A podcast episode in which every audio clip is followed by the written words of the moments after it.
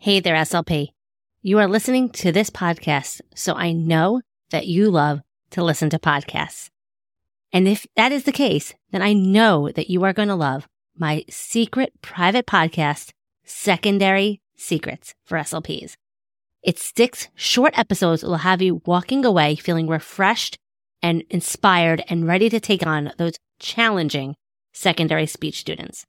So if you work with grades four through 12 and are in a planning rut or wanting some fresh new ideas to keep your students motivated, make sure you head to speechtimefun.com slash secondary secrets. You are not going to find this podcast in your iTunes podcast search browser. You can only get access by going to that link. So head to it now. It is six short episodes that you can listen to it in under an hour, like totally Netflix binge worthy. I made this just for you, and I know you are going to love it. SLPs have been telling me already that it has changed their way for working with their older speech students. So head on over again to speechtimefun.com slash secondary secrets or use the link in the show notes. And I can't wait to hear what you think. Now let's head on to this week's episode of SLP Coffee Talk.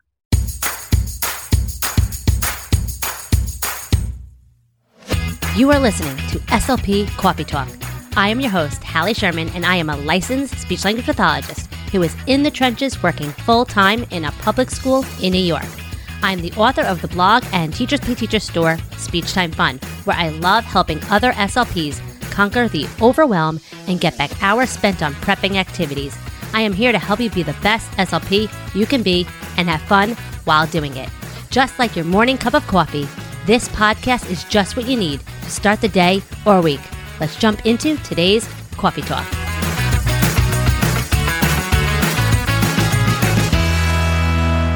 Hey, hey, and welcome to another episode of SLP Coffee Talk. Were you feeling a little burnt out this past school year? I don't know about you, but I was. I see it in myself, I see it in so many others, and that's why I'm so excited to have Kenzie Thomas on here to talk all about SLP burnout. So, welcome to the show. Hi, thanks for having me. Tell everyone listening who might not be familiar with you a little bit about yourself and your SLP journey. Yeah, I am from small town Iowa, where I went to undergrad and grad school, got my master's in speech language pathology. I graduated right during the peak of COVID, so didn't get to walk. Ended up moving to Nashville, where I started my speech pathology career. So I've worked in like three outpatient pediatric clinics and then switched to be an independent contractor doing services in homes, schools, and daycares. And I just moved back to Iowa with my husband to be closer to family. So now I'm starting my own private practice. That's so exciting. Congratulations. And oh my goodness, a COVID grad, I give you major, major props because throughout COVID, I took grad students and I saw the struggle and the extra overwhelm and pressures that were on you. I know that was not, this is not even the topic, but what are some things that you learned going through that experience? I think I felt really lucky going into the pandemic. We didn't know how long it was going to last, right? And I was viewing our graduation as this like reunion of my whole class because we were really close. There's only 20 of us and it was our family. And so I was just heartbroken over that and not getting to walk and like say I've earned this because I was so proud of myself. But ultimately, I, I felt really lucky because, you know, the people behind us, they were the ones who it continued to impact their education. For me, it was like a couple months. My internship was canceled, my last like two month one before graduation. But then I was done and then I got to go get a job versus, you know, the people in the class behind me were having to go through all like way more teletherapy and simulations and the simulations were my least favorite part. It was awful. but finding a job during COVID, I would say, especially a clinical fellowship, was hard. But once I got in, then I felt like the effects weren't impacting me anymore. So, so true. I, I know the grad students that I've had, even they missed out on the experience of like sitting in class and com- like, yeah, and like venting with their peers. Like they didn't even uh-huh. know the people in their cohort. Like, I then like so bad. Yeah. yeah, I can't imagine because my classmates just totally made my grad school experience and I loved it so much. So I, I really feel for people who weren't able to have that camaraderie. Seriously, I really do. Can you explain a little bit about your burnout journey? Like what happened?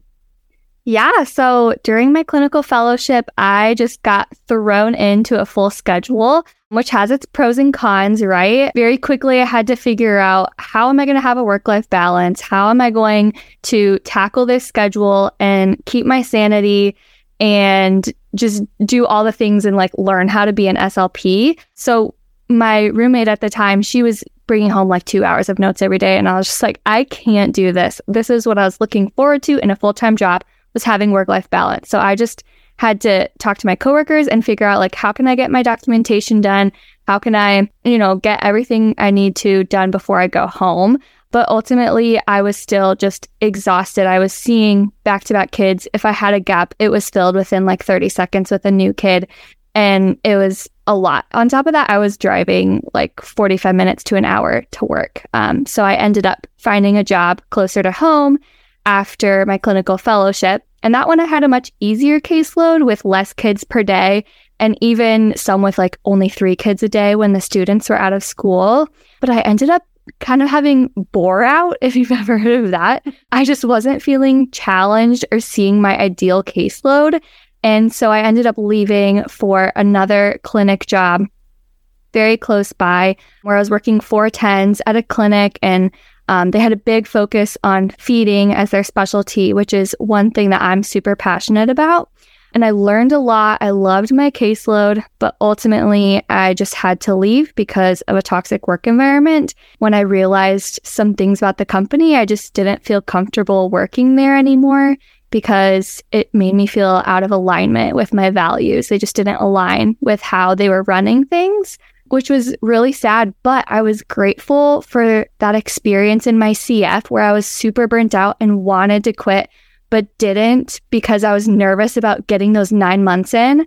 That I was like, I'm going to learn my lesson. I'm going to see, you know, the writing on the wall. And this time I'm going to get myself out of that situation. So then I switched to an independent contractor. I was going into private schools, homes, and daycares and got my love for speech therapy back. It was so nice. I could decompress in between each session, listen to podcasts, listen to music, have time to just be myself and not constantly be talking to people. And since, you know, that time, I've been just such a huge cheerleader for all my SLP friends. Like, hey, you don't have to stay stuck. You don't have to be there. You can find something better. So amazing. So many SLPs fear maybe the grass is not greener on the other side. Like maybe this is just the way it is in all places. That's so brave of you to recognize early on in your career that like, okay, something doesn't align with your values and noticing some signs that maybe others might ignore or just push under the rug. So, yeah. How did you overcome any self doubt or I want to know a little bit more about the self talk going on there? yeah, there there definitely is, especially going to an independent contractor. There was this doubt. I think one thing that changed for me was the risk of staying in my current job became greater on my mental health than the risk of going out and doing something different. Mm.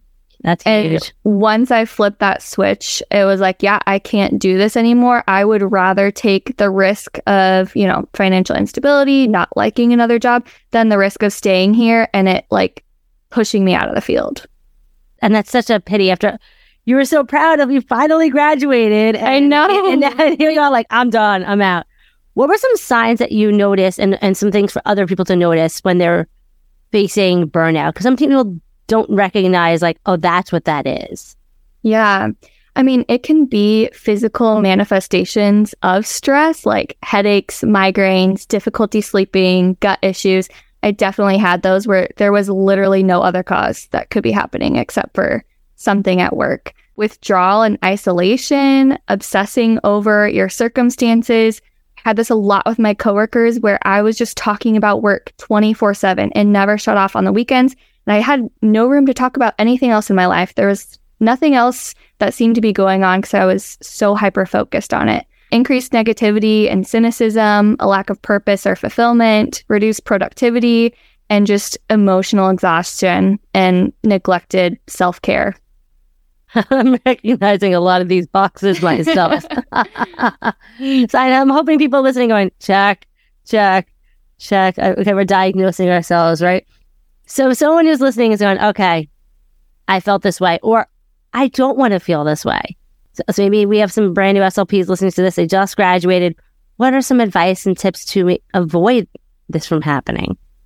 Yeah, I would definitely say setting really good boundaries, like having clear work hours, deciding when you are going to document and when you're not going to document, muting your work emails on the weekends or outside of work hours, taking your PTO, taking your time off.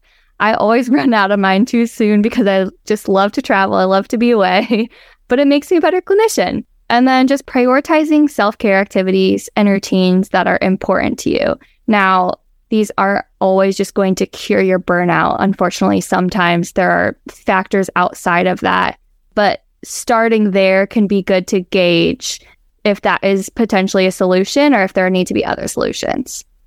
I'm playing devil's advocate because someone listening is going, You're saying I'm going to leave work at work and having clear work hours, but I have still stuff I have to do. What am I going to do? Mm-hmm. I, I didn't finish my notes. I know. I and I've been there where, you know, you're supposed to get it done the same day. You're supposed to be getting it done within 24 hours.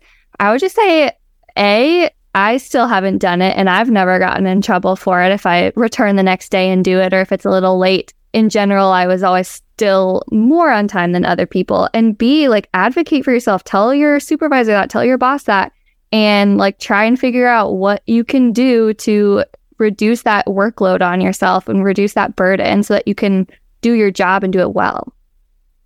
So, so true. I know early on in my career, I didn't mind so much the planning piece, like the laminating, like it was like therapeutic, you know, early mm-hmm. on, where I spent my prep time. And if I worked through lunch, that was when I was like working on reports, doing any sort of paperwork, something. I always made that my rule. Like I wanted to keep the paperwork like at work Mm-hmm. I was like, mm-hmm. I'm not traveling with a file home with me. That was like my one rule. I was like, God forbid, like I get into a car accident or something. Like I just don't want to, I like, yeah, like having it outside of like my workspace. That was one rule I made for myself that like, yes, served me early on in my career as things were taking longer because it was still new. Yeah, that's a great strategy. I've definitely done it both ways where I'll take my lunch for myself and say, no, this is my 30 minutes. But I've also done it where, you know, I would rather spend this 30 minutes finishing my paperwork so that I don't have to worry about it at the end of the day. Love it. Do you have any like tools or hacks that you like to use to like help keep you yourself like sane or organized or separating work and life and things like that? Yeah, when I was like in the thick of it and just really struggling, I had listened to a podcast episode by Jess Massey over at Hustle Sanely. She actually used to be an SLP grad student and she dropped out and does this business full time. And she was talking about the mapping method. And so I decided to try it and implement it. I made my own little handout and I have a freebie for it if somebody wants to try it. But it's basically just going through and like, gee, it's mapping backwards. So like G is gratitude, N is needs, like what do you need? I is your intention for the day. P is like pray or position. The other P is like plan out your day. So like picturing what's going to happen, like, you know, visualizing. A is affirmation. So looking at your need and like what affirmation do I need today? And then M is meditation. So I would just like sit there for a minute and like meditate on all those like positive things. And then when I would go to work for the day and I would get overwhelmed, I'd get stressed out, I would just remember, like, what was my intention today? Maybe it was like just foster connection with the kids today. Or maybe my intention was like, I'm just going to get all of my work done and leave it at work, you know? And, and that was really helpful for me to refer back to that because I had already pictured my day. Also, it was helpful because I was frequently dreading those days and dreading going into work. And so for me to instead visualize it going well helped me to have a better attitude about it. I love that. Do you have a favorite like meditation app or tool? Not at the moment. I've tried a few different ones. I'm really bad at like sticking something out, sticking out with something. So yeah, I'm not sure. That's okay. I was just curious. And I know there's so many like apps like like Pomodoro or things like that where like if you need to stay focused, you can use that to like tune out other distractions to like, okay, if you have Mhm. to do the paperwork, you you know, put the timer on and for this long and then after that, like go for a walk, go have a snack, go have a cup of coffee, whatever. So there's Yes, so many tools out there like that can just knowing your triggers hmm can really help. What are some other things that people can do if they're sensing they're reaching that burnout phase? Yeah. Specifically, like if you are thinking that you want to quit your job too, like just recognizing and acknowledging the burnout and how you're feeling, like just taking an inventory of like what is happening in my body and like why is this happening, giving yourself permission to take a break or implementing true rest. A lot of times we rest like watching TV, but that is really just escapism and you know, you're kind of numbing yourself versus if you're actually doing things that like make you feel good and make you feel rested, seeking support either from your supervisor, your other SLP friends, you know, maybe your coworkers, advocating with your employer, setting bigger boundaries, and then even seeking professional help if you need. For quitting your job, like I really advocate for like figuring out is there solutions within your work environment, looking at your work environment, and then assessing your priorities and if this still aligns with your career. Love that. How did you determine what are your priorities? Oh, that's a good question. My priorities a lot come from my faith, but also just my personal life. I don't want to work to be my life. Mhm. You know, I have a husband that I love and I have a family that I love and I like to travel and I like to do other things. And that's what I want to focus on. And so that's what I set my priorities around. I think it was kind of a culture shock when I came out of grad school. You know, so passionate about speech pathology. Like, this is amazing. I love it so much. And then, like, oh, this is a job and I have to do this for like 40 more years. I just don't know if that's sustainable. So, my priorities have just been like, what is going to fulfill me and what is going to be sustainable that is going to make me feel fulfilled in both work and life moving forward in the next, you know, year, five years, 10 years. That's amazing. And it's, it's so true. Like you want to like work to support your lifestyle, but not live only just to work. Like you want Yeah. to be able to have a work, you, you want to have a life outside of work. Otherwise, what's the point of doing it? What's the point of that paycheck if you can't spend it a little bit? Right. I Uh, the saying's li- work to live, not live to work. Exactly. Exactly. Okay. How do you decide? The one benefit of our field is that there are so many different settings and types of physicians, and there's so many options. Mm-hmm. What would you say to someone who is struggling to see that, that there's other options out there? Yeah, I would say like you never know until you try, especially being young in the field. You know, like I have had experiences with different clinical placements, but it's so different when you're in a job. And so, you know, like we have the next 30, 40 years to be SLP. So, like, you know, what's holding you back? Like, do you think you are going to stay there for the next 30, 40 years? Because if you can't picture that, then it's time to make a switch. And even if you do switch and you don't like it, then at least you know that you don't like it. Versus, like, you know, sometimes my husband will be like, Oh, you've had four jobs in three years as an SLP. and I was like, Okay, but I had valid reasons for leaving all of my jobs. And now I know exactly what I want. I know my dream job. And you can't find that if you're not willing to try other things out.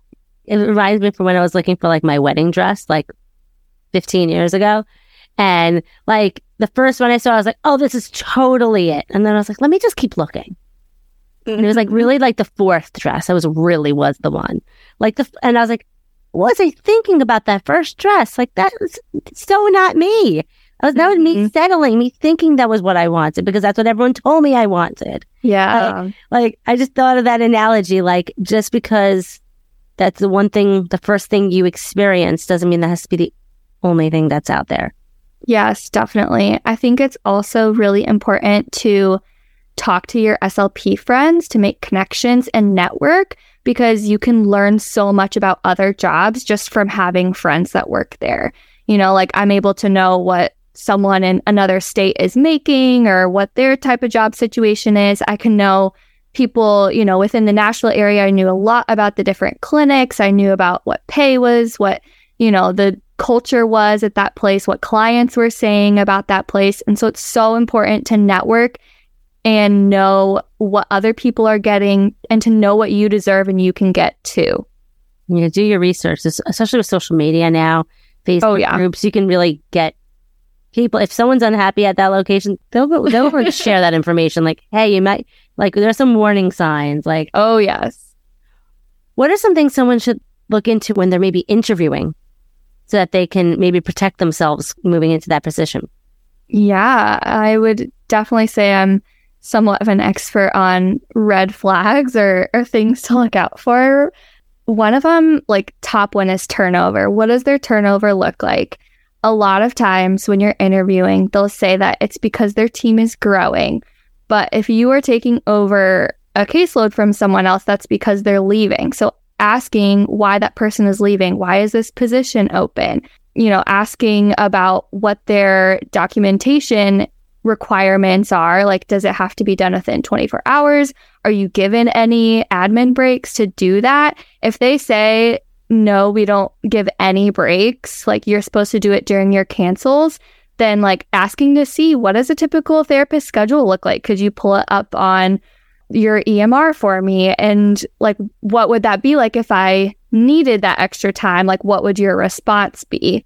I ask very in depth questions, nothing about clinic stuff. It's I feel like it's it's always like questions about, you know, how they run things and that can really tell you like if it's a place that you want to be at or not.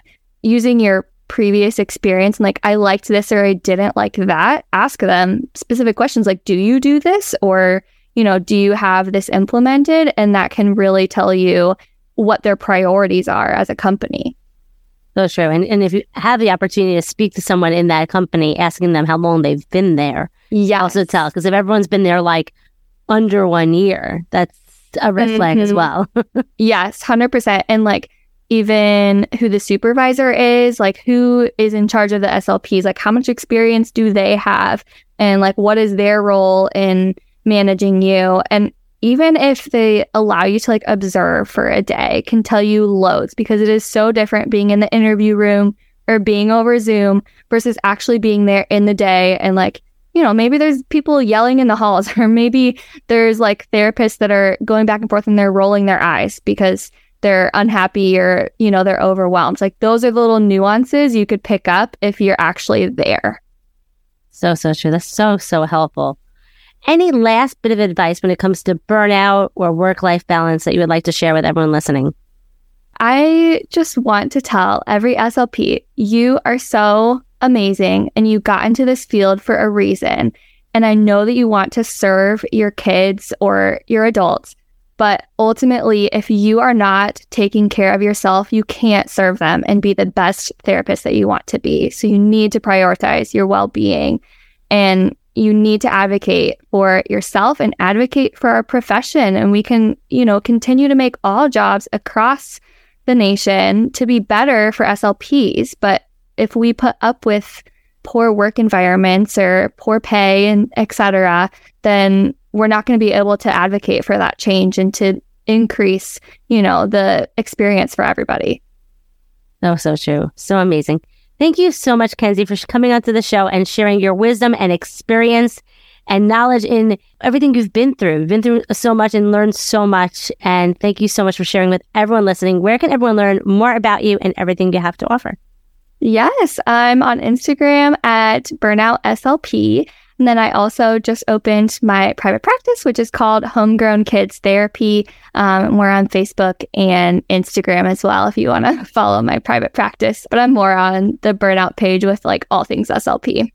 So amazing. And definitely check out the show notes. We'll have links to everything that Kenzie has to share, including freebies and things of that nature. So thank you so much, Kenzie. I always end my episodes with a joke because jokes are fun and humor is a great way of building rapport with our students. So why should you never blame a dolphin for doing something wrong? Hmm. I have no idea. Because they never do it on purpose. Aww. I love dolphins. hey, I figured it's a great summertime joke, humor, and it's a way to just build rapport and the language rich fun. So I love again, if you can't laugh, then we're gonna cry. And we don't want to cry at work. So we want to laugh. So thank you so much, Kenzie. Everyone listening, make sure you go check Kenzie out on Instagram. Go check out the show notes for all links and everything shared. And until next week, everyone, stay out of trouble. Thanks so much for tuning in to another episode of SLP Coffee Talk. It means the world to me that you're tuning in each and every week and getting the jolt of inspiration you need. You can find all of the links and information mentioned in this episode at my website, speechtimefun.com. Don't forget to follow the show so you don't miss any future episodes. And while you're there, it would mean the world to me if you would take a few seconds and leave me an honest review. See you next week with another episode full of fun and inspiration from one SLP to another. Have fun, guys.